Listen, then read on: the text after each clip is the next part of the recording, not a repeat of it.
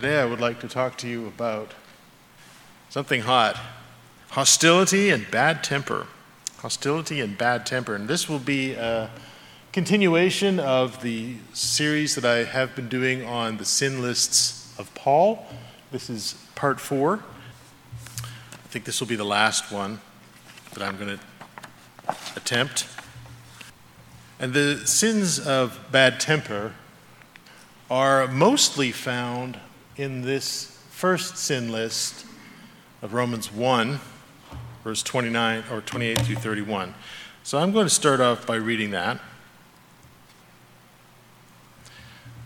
It says, And even as they did not like to retain God in their knowledge, God gave them over to a debased or depraved mind to do those things which are not fitting being filled with all unrighteousness, sexual immorality, wickedness, covetousness, maliciousness, full of envy, murder, strife, deceit, evil mindedness. They are whisperers, backbiters, haters of God, violent, proud, boasters, inventors of evil things, disobedient to parents, undiscerning, untrustworthy, unloving, unforgiving, unmerciful. So that's the list and I started off the list using the old King James because that's where I do all, you know, I look the words up and stuff like that. But this color coded listing I gave you here shows that these, these sins of bad temper are sort of interwoven in the middle of these other types of problematic behaviors, mixed in there with greed and quarreling and the sins of the tongue. And I believe that the sins of bad temper found here in Romans are uh, kind of like the negative and harmful spin that we put on things. And the attitude that we have that makes talking over controversial issues problematic because we come at it with a very bad temper or hostility, if you will if you think about it, it, it, it's, a, it's a fundamental part of how we think. Um, you know, because we have already decided that the world is full of X, then wherever we go, we see X. That's how we are. Some choose to see things through a lens of gender inequality. And they, they, they look for it, and guess what? It's everywhere. And some people choose to look through the lens of class conflict. And guess what? It's everywhere you look. But the context of Romans here is creation. The context of Romans 1 is God's creation. So back up a few verses and we'll hit on some that we've hit on before, but uh, these are important verses. Verse 18 was where I'd like to go back to, and it says this For the wrath of God is revealed from heaven against all ungodliness and unrighteousness of men who've suppressed the truth in unrighteousness. So they're hiding something, okay? Because what may be known of God is manifest in them, for God has shown it to them. For since the creation of the world, his invisible attributes are clearly seen, being understood by the things that are made. So, God, you can see God in his creation, even his eternal power and Godhead, so that they are without excuse. Because although they knew God, they did not glorify him as God, nor were they thankful, but became futile in their thoughts, and their foolish hearts were darkened. Professing to be wise, they became fools and exchanged the glory of the incorruptible God into an image made like corruptible man and birds and four footed animals and creeping things. So, leading up to verse 28, where we have our sin list there, Paul has discussed the refusal of humanity to see the world as the work of God. And that will change the way you see things. You're going to see everything totally differently. There's a book out there. Um, it's called uh, Binding the Strong Man, and it's a commentary on the book of Mark. Okay, and what this guy did is he took, he said, I'm going to go through and I'm going to give a scholarly review of the book of Mark as if it was read by a Marxist. And so the whole book is looking at it through the eyes of a Marxist. And the guy is a Marxist. And you know what? When you read through the book of Mark, you see communism and Marxism everywhere. Everywhere. And Jesus was, he was a revolutionary proto Lenin. He really was. It's everywhere. But the context here is creation. And when you have this already set in your mind, you know, it's going to change everything and the way you see it and the way you understand it. And because God values freedom of will, he allows it, right? But he doesn't he doesn't reward it. By allowing humanity to do this, humanity is given over, as it says, to viewing the world in a way that is worthless. Dead end perceptions that will be rejected. They're a depraved mind. The word actually means rejected. Okay, you think of depraved as, but it just means rejected, you know, stamp, ah, no. And it's going to be rejected rather than receive the gift of eternal life. Now, it leads to some problematic behaviors. If you read through the, the chapter, and I know we've done it kind of in piecemeal, but if you read through the chapters, this way of thinking leads to some problematic behaviors. The first one that he goes through is sexual immorality. We've already talked about that, okay? The other is this depraved mind. And then he goes through the sin list, which is basically the description of a depraved mind and, and how people think when they eliminate the, the idea of God as creator and say, well, we're not even going to go there. So, the first section I want to look at is these first four here, and I think they go together because what they are, these are a desire to see harm done, a way of looking at people, a way of looking at people in these four words. There's a, a story that's really stuck in my mind. There was this man and he was a farmer. I think he was in some place like Romania or something like that. So I'll, I'll do a Romanian accent. No, I can't. So here's this man. He's a farmer. He's got animals and stuff. And he's having a lot of trouble. He's having a lot of trouble. And nothing makes him feel better. And then one day he has this thought that really cheers him up. He says, You know, maybe my neighbor's pig will die.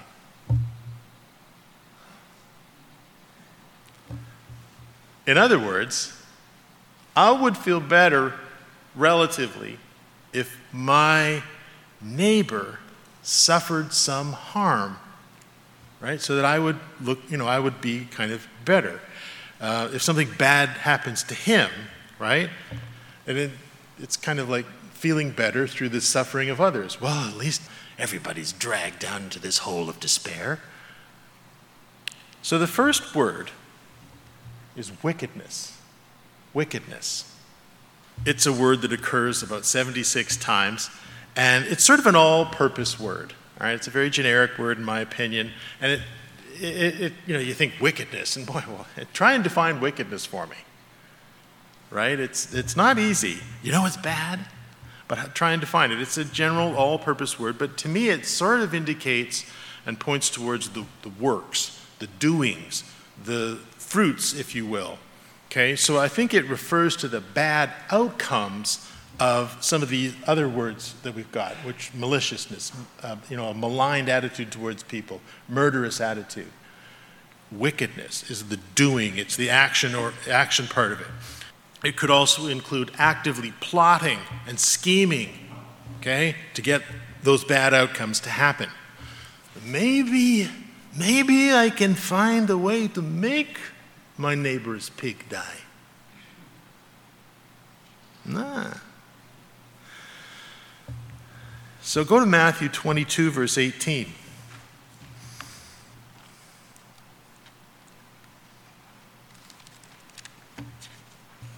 This is the sequence, actually, I touched on this in one of the previous sin list messages where Jesus is being confronted about paying taxes.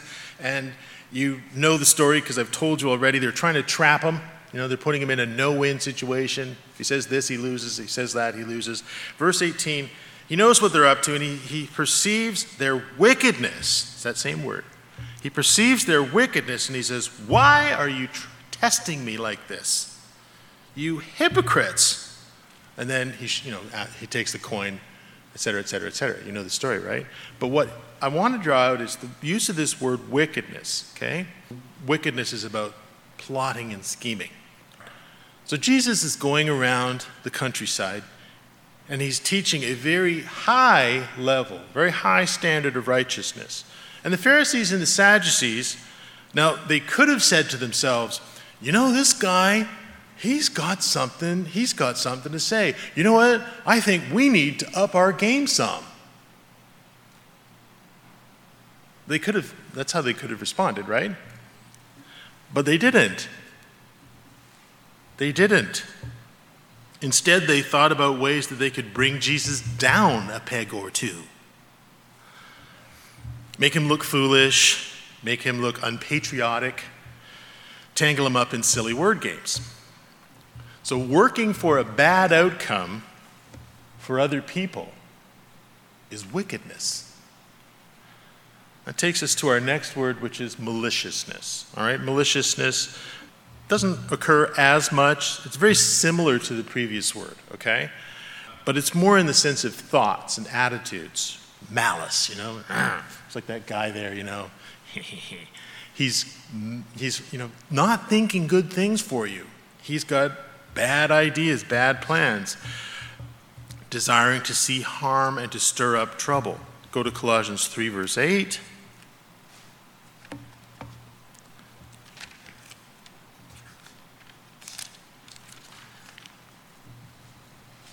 And this shows it in this context of words. Words, okay? It says, But uh, now you yourselves are to put off all of these things anger, wrath, malice, blasphemy, filthy language out of your mouth. Do not lie to one another, since you have put off the old man and his deeds and put on the new man. So it appears to be related, I think, to covetousness. Uh, I think just by virtue of you know, being next to it in this list. It's, it's meaningful, it's related to covetousness in some way. I mean, look, you know, you, you, you see your neighbor, he has lots of nice, healthy pigs, right? He's lots of nice, healthy pigs. And, uh, you know, you're just sitting there hoping, hoping that one of them will die so that he doesn't have more than you have. It's a sort of mix of covetousness, malicious covetousness, if you will. So the next word is malignity. It only appears one time. It only appears this one time in this actual sin list.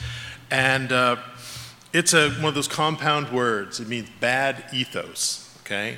Bad ethos. And uh, ethos is a word that means a set of guiding beliefs, which kind of takes back to the original concept that I was introducing. You know, how you've already decided the world is dictates or influences or colors how you see the world. So, a malign outlook, bad outlook, uh, which in this case would be destructive and harmful. Right?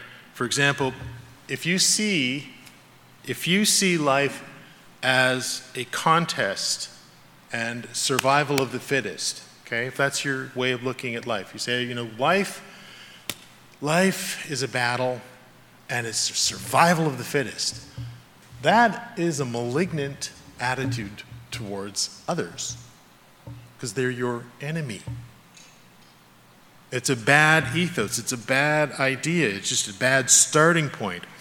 You know, you, you, you might welcome harm that comes to your neighbor because it means that relatively speaking, you know, you're moving up the survival chain. So that's how these concepts will color how we view other people. The last one there is murder. Okay, this is kind of like the, the, the, the biggie murder. And uh, causing or wishing actual death upon others. And in the Sermon on the Mount, uh, Jesus extended God's teachings about murder into the realm of thought, okay? Um, wicked, malicious, malign thoughts are sin. And he warned us about them because they're the stepping stones that lead to the actual harm, the actual wickedness when we move from the thinking to the doing. And that's bad. Go to James 4. verse 1.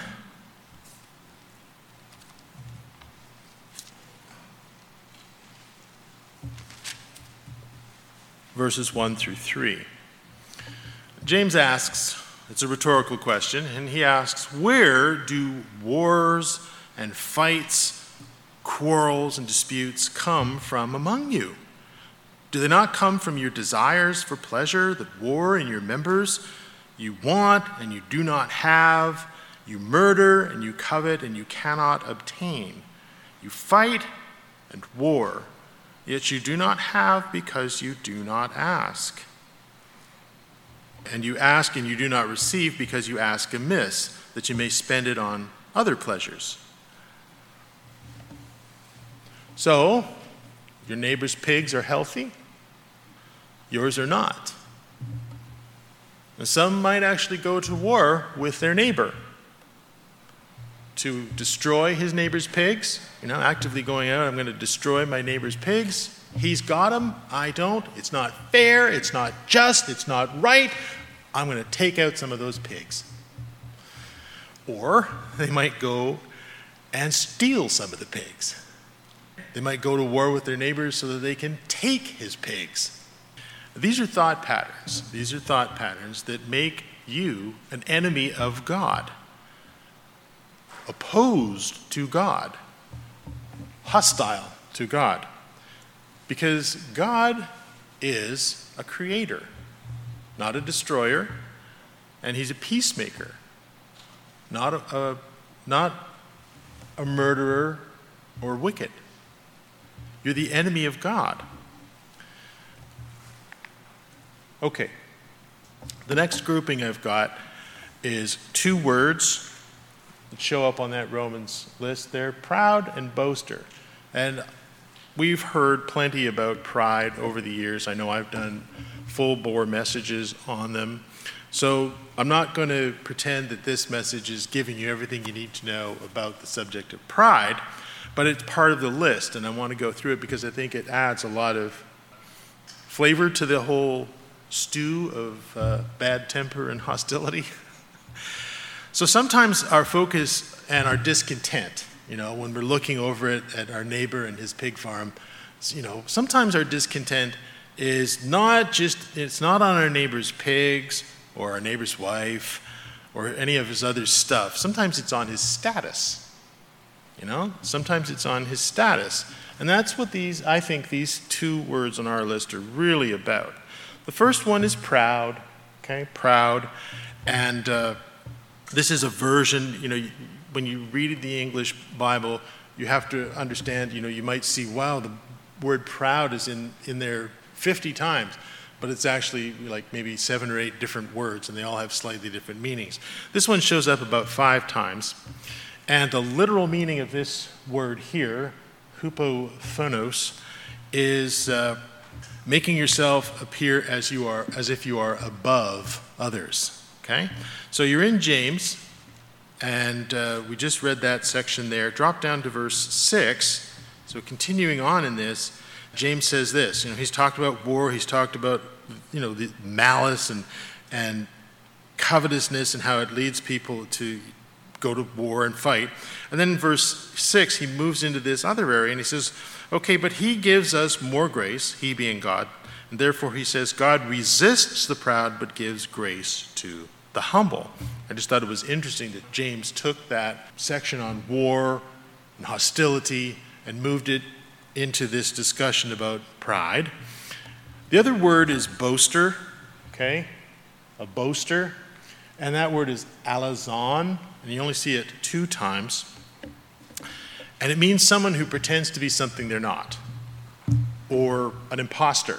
It literally comes from a word that means a vagabond, someone who would go from town to town, basically, you know, pretending to be someone they're not, because no one knew them. But it also carries the sense of someone who does this in a way that is arrogant and self important.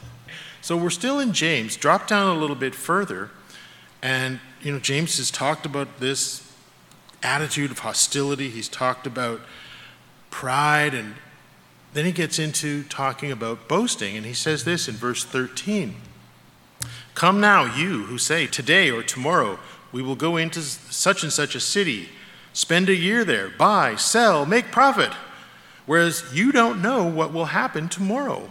For what is your life? It is even a vapor that appears for a little time and then vanishes away. Instead, you ought to say, If the Lord wills, we shall do this or that. But now you boast in your arrogance, and all such boasting is evil. So I thought that was, uh, of all the you know, things I could have talked about boasting, but the, that one popped up, and I thought, isn't that interesting that James is linking these ideas that we find together in the sin list of Romans, and James is sort of putting them into this long section about basically bad thinking and the depraved mind, but putting a little more meat on the bones. Now remember, the context of Romans 1 was the depraved mind, which begins by denying God, his rightful status as our creator. So the proud or the boastful person, or the person who is proud and he was boasting, is making a big mistake. And we do it, you do it, I do it, and we need to be on top of ourselves for it because the mistake is that when we're proud when we're boastful, what we're doing is we're not measuring ourselves in comparison to the Creator. So it does tie back to this idea of yes, there is a Creator, and it's important to have that in your mind and think of these things because pride and boasting is when you forget about that and you're not comparing yourself to God, the Creator, or Jesus, the Savior. It comes when you're comparing yourself to other people. You know, that man, he has more pigs than me. And that's the problem. And that can lead us into situations where we think uh, or we act harm towards our neighbor. So here's a takeaway, all right? A takeaway. Compare yourself to God, not to other people. Right? That's how we deal with these two problematic behaviors. Because these affect, and this is, the, this is the theme that I have for this sin list, which is this is about how we think about other people, the negative and hostile ways that we think of other people. Pride and boasting okay, they're problems for us internally in our relationship with God, but they're also problematic behaviors because they say something about our attitude towards other people, wanting to elevate ourselves, want to seem more important. So compare yourself to God, not to other people. And there are scriptures that, that give you more detail on that. Okay, just straight up hostility and opposition. And this goes into one of the other sin lists. Um, and the word is hatred, okay? Hatred. And, uh, you, you, know, I, I looked at this word and I thought, okay, hatred, I know what hatred means. You know, I think we've all experienced moments when someone's hated you or you've kind of hated someone else. Uh, but I took a little dig in on this, and this is the word ek, ekthro, it appears six times. And no big surprises here. It means to oppose with hostility, okay? To be an enemy of. And I started looking at the translation and how it's working. And, and uh, in the sin list of Galatians 5, verse 20, the word is rendered hatred. Right? So if I, if I go back to my uh, original chart, you'll see it listed there as hatred. Okay? But the other five times you see it in Scripture, it's translated as enmity. Enmity. I think it would have been better if it was always translated the same way. I think that the English word hatred doesn't have the same meaning to us as enmity. So the English word hatred in the Bible is usually a translation of the word misio, which is a totally different word. Okay, so when you're reading the English Bible and you're seeing hatred, well, sometimes it's this word and sometimes it's a totally different word, and they don't necessarily mean the same thing. The one that I'm dealing with is this one, which is being in opposition to people. Okay? So, why do we ever want to see harm come to another person or to dominate them? Isn't it because we come to view them as our enemies or our rivals? Isn't that what really kind of it gets down to? You know, why do we want to elevate ourselves over other people, boast, raise ourselves up with pride, have malign thoughts? It's because we're looking at other people as enemies. And if you get back to the whole concept of, you know, how you, how you view the world without a creator, well, okay, maybe we just looked at them as rivals for food, shelter, sex, things like that. You know, it's just a vicious battle that we're trying to survive in, right? And you, you know, you're out there, you're, you're, you're my opponent for scarce resources. So you're my enemy. The way we view the world changes how we view other people, and it can have some very bad results. Now, sometimes, you know, it's me against the whole world. Sometimes it's me and my brother against the whole world. You know, me and my brother against the whole world. And then sometimes it's uh, me and my brother and my cousins against the whole world. Or maybe it's me, my brother, my cousins, and everybody else who looks or thinks like me against the whole world, right? And everybody else is a potential enemy. And that's just one way of looking at the world as a giant contest, and we're just part of it. And really, that's how our dog eat dog world is set up. Because so many of us, and I'm not talking about us being this room, but I mean us as a, you know, just everybody, deny God as creator. And don't have that understanding to guide the way they think. But God has a very different vision for life and it is central to the gospel. And that vision is reconciliation. He just has a totally, totally different way of looking at everything. You know, you see this in the scriptures when someone dares to actually, you know, ask God a question, and you see this often with Jesus as well. The answer that they get is like, what? It's not what you're expecting because God really has a very different way of looking at things. I mean, we might think that we've overcome the problematic thinking there in Romans 1 of not accepting God as our creator, but I think some of it, you know, we, we still have to kind of work at getting rid of. And so there's certain things that God does and, and thinks about that we're not quite there yet. Reconciliation might be one of them, and it's something that really should be prioritized on our list of we got to get this in our head. The first thing God wants to do, and before anything else happens, before anything can change between you and you and you or you and me, and you know some of the problematic, harmful thoughts that we have, is that God has to reconcile you with Him. Okay? There has to be this reconciliation between you and Him. And through sin, each of us has made ourselves an enemy of God. We've made ourselves an enemy of God, an enemy of our Creator. And God opens the door to reconciliation through the atoning death of Jesus Christ. And you walk through that doorway, right? You repent, you're baptized. And then you receive His Holy Spirit through the laying on of hands. And through that Holy Spirit, you begin to see the world through different eyes. And that makes all the difference.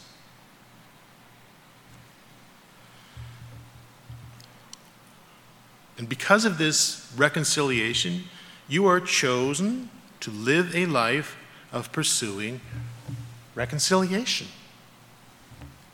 and peace with those around you. So, the takeaway for number one is get baptized. okay, so the second, the second thing that God wants is He wants you to become a reconciler and a peacemaker. Go to Luke 6, verse 32.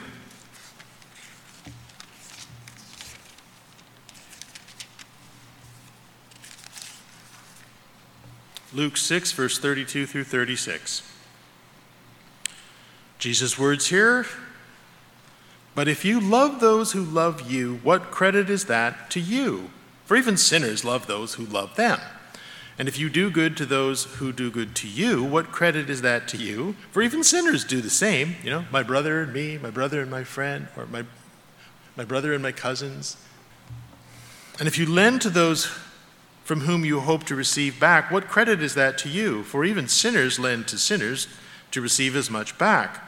But love your enemies, do good, and lend, hoping for nothing in return, and your reward will be great and you will be sons of the Most High, for he is kind to the unthankful and the evil. Therefore, be merciful, just as your Father also is merciful. Go to Romans 12, verse 17.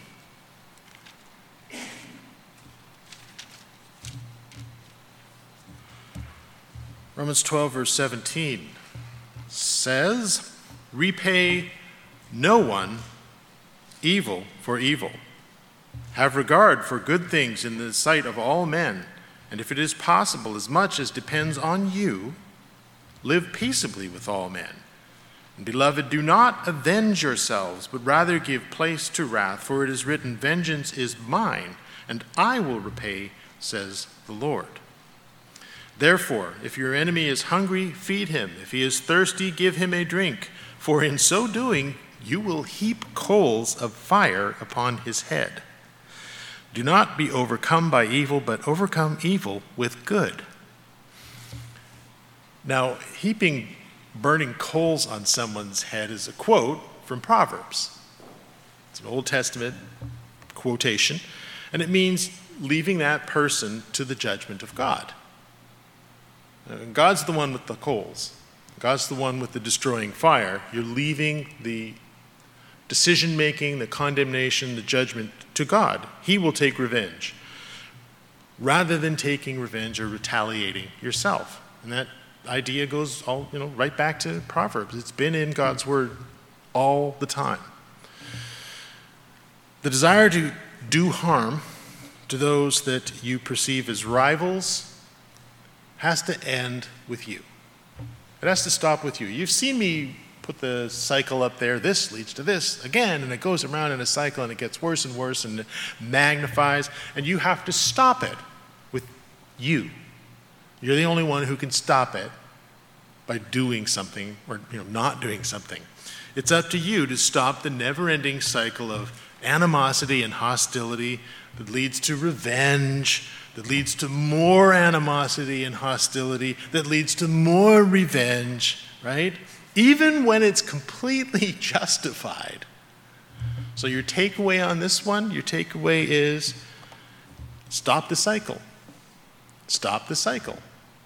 You just stop it.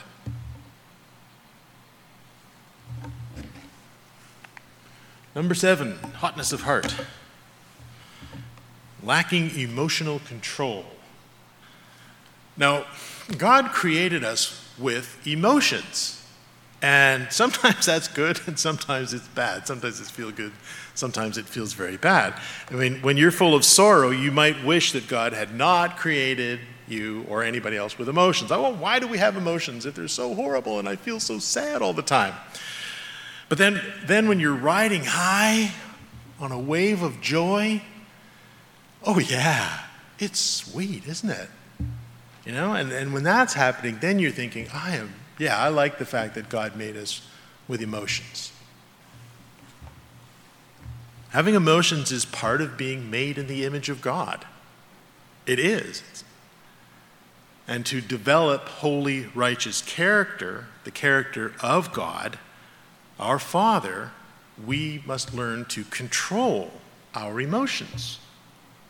And here are two important ones wrath and anger wrath and anger. And I've talked a little bit about wrath before, thumos, thumia, and it is, uh, is a variation of the word, and it means fierce, okay? Fierceness, intensity, okay? And uh, literally heavy breathing, okay? And like most emotions, it can be good or bad depending on what it's pointed at. A bad example, uh, we looked at one in one of the previous sessions. Uh, I think it was on quarreling, maybe sins of the tongue. Um, I think actually we looked at, at in both quarreling and sins of the tongue, where wrath was added to some perfectly normal behavior and turned it into something horrible. A good example of wrath is God's righteous wrath, okay? And that is where God is angry at sin. And, you know, I, I'm glad he's angry at sin because that means he's going to do something about it. So the other word on, on this here is anger, okay? And it's, it's from this word, orge, which is a really cool word. I mean, it makes me think of ogres and orge. And it appears 36 times, and this is anger, okay?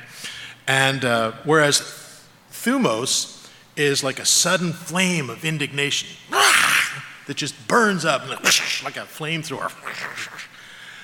Uh, this one, orge, is more like a slow burning fire.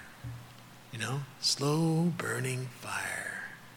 It's just simmering away there, just building, building, building. It's determined and it's relentless. It carries a sense of uh, relentless vengeance, relentless seeking of, of judgment and condemnation. Go to Revelation 16, verse 19.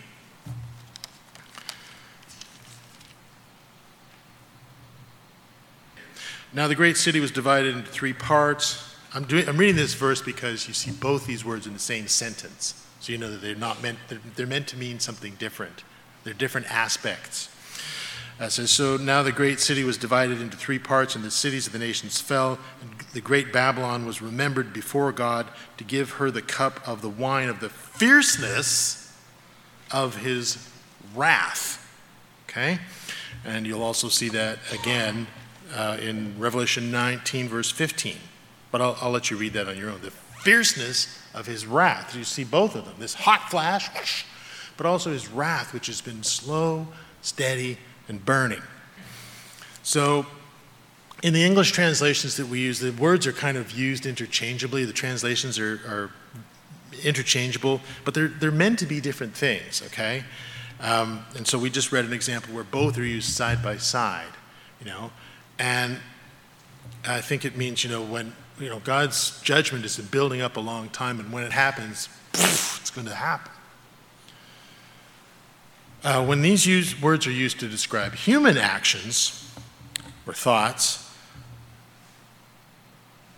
or our words, it's usually in association with other sins, like I mentioned quarreling, sins of the tongue, sometimes greed, Wrath and anger are kind of like, think of them this way think of them as the spicy pepper seasoning that you squeeze all over your food to make it hot and spicy, right? That's what wrath and anger are like. Well, they turn a simple egg omelet into a burning, blazing fire in your mouth. Okay, they, they add a lot of spice. But in this case, negative, bad spice. They heat things up, and sometimes things ought not be heated up, which takes us to our takeaway. What is the answer? What is the answer? The answer is to practice emotional control. So, in the case of wrath, okay, that hot flame, how do you deal with that? How to deal with the, you know, fire that bursts up in, the, in a moment? Be slow to speak. Be slow to speak. Listen. You know? Listen and try and understand the situation. That's how we deal with, with this thumos, right? And resist the impulse to assume the worst, which kind of goes back to our original concept of how we see the world. You know, you're just expecting everybody to be your enemy. So, how do you do with anger, orge? Well, you've got more time on this one, right? Because this is a slow burning. So, you've got lots of time, maybe a lifetime to think about this one maybe a month. You've got time to consider, so think it through. Put it into the big picture, okay? Put it into the big picture. And leave vengeance and judgment to God, who will judge righteously. And as we read earlier, answer the evils done to you with good and with offers of reconciliation and peace. Okay. Next. Coldness of heart. The ice queen. As I mentioned, God made us with emotions, right? He made us with emotions. And He wants us to learn how to control them. But He doesn't want us to deaden our emotions either, to the point where we feel nothing. That is not God's goal. I don't, I know it's not God's goal. I mean, if He wanted us to have no emotions, we could have just skipped the whole thing and He could have created us without emotions, right? But then we would not be made in the image of God. We wouldn't have an essential part of what it means to be in the image of God, which is emotions. But He's also created us in a condition where, you know, like a little baby, you know, when babies cry, it took me a while to figure this out as a dad. They cry because that's all they know what to do. And their whole life is about controlling their emotions. And as a parent, you have to kind of teach them because you know when they're a little baby, their emotions are all over the place. Good or bad, you don't even know because it all comes out the same hole in the same volume. And they have to learn how to control their emotions. And this is God's plan for us as spirits or as those who are going to be part of God's family to control our emotions, okay? To become an adult, if you will. So the three that I've got here are without natural affection, implacable, and unmerciful, which are part of the sin list, but they're all cold, cold hearted. So without natural affection is this word astorgos. You only see it twice in Scripture. And it means people who have hardened themselves to those who are close to them, such as to parents, uh, to family, to children, associates, and so forth. And it's, it's only found in this sin list of Romans 1, which we read through. And it's also found in that description of what people will be like in the end time. You know, fierce, horrible, blah, blah, blah. And that's in uh, 2 Timothy 3, verse 3. But to get some idea or sense of how it might apply, let's look at the, a word that has sort of the opposite. Okay, so this is astorgos. So the opposite of it is philostorgos. Okay, love of kindred. Go to Romans 12, where we were before.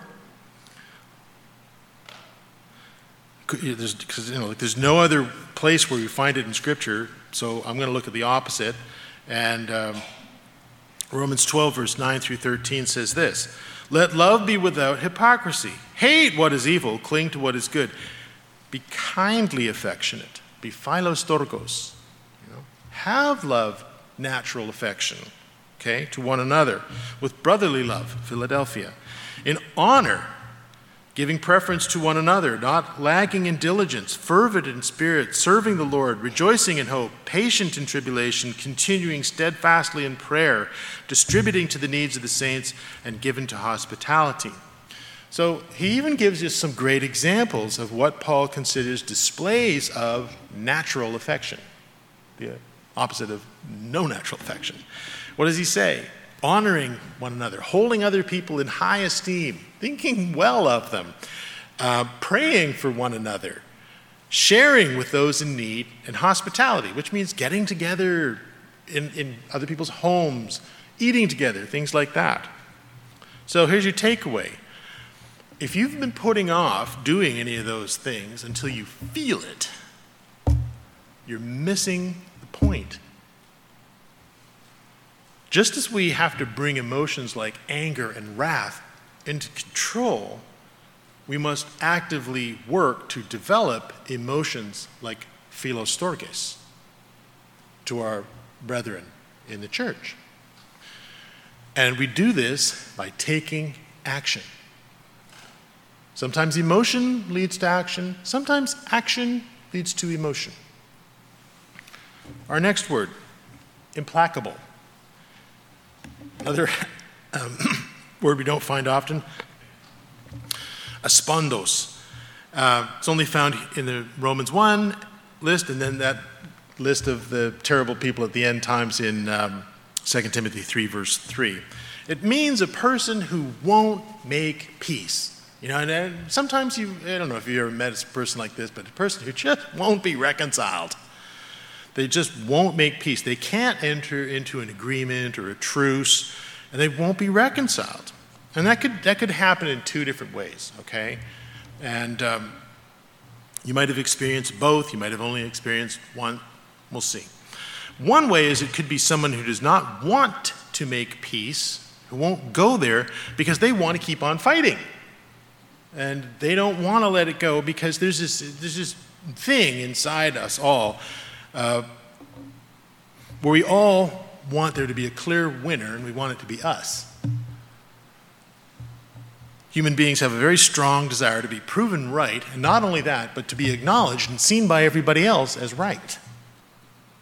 That's how we are, okay? Uh, go to 1 Corinthians 6, verse 7.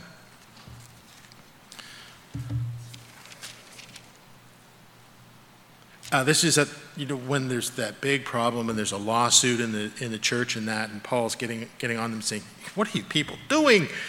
And he says this in verse 7, and go through verse 9. says, Okay, now therefore, you know, because of all this stuff with the lawsuit, it is already a complete, utter failure for you. You go to law against one another.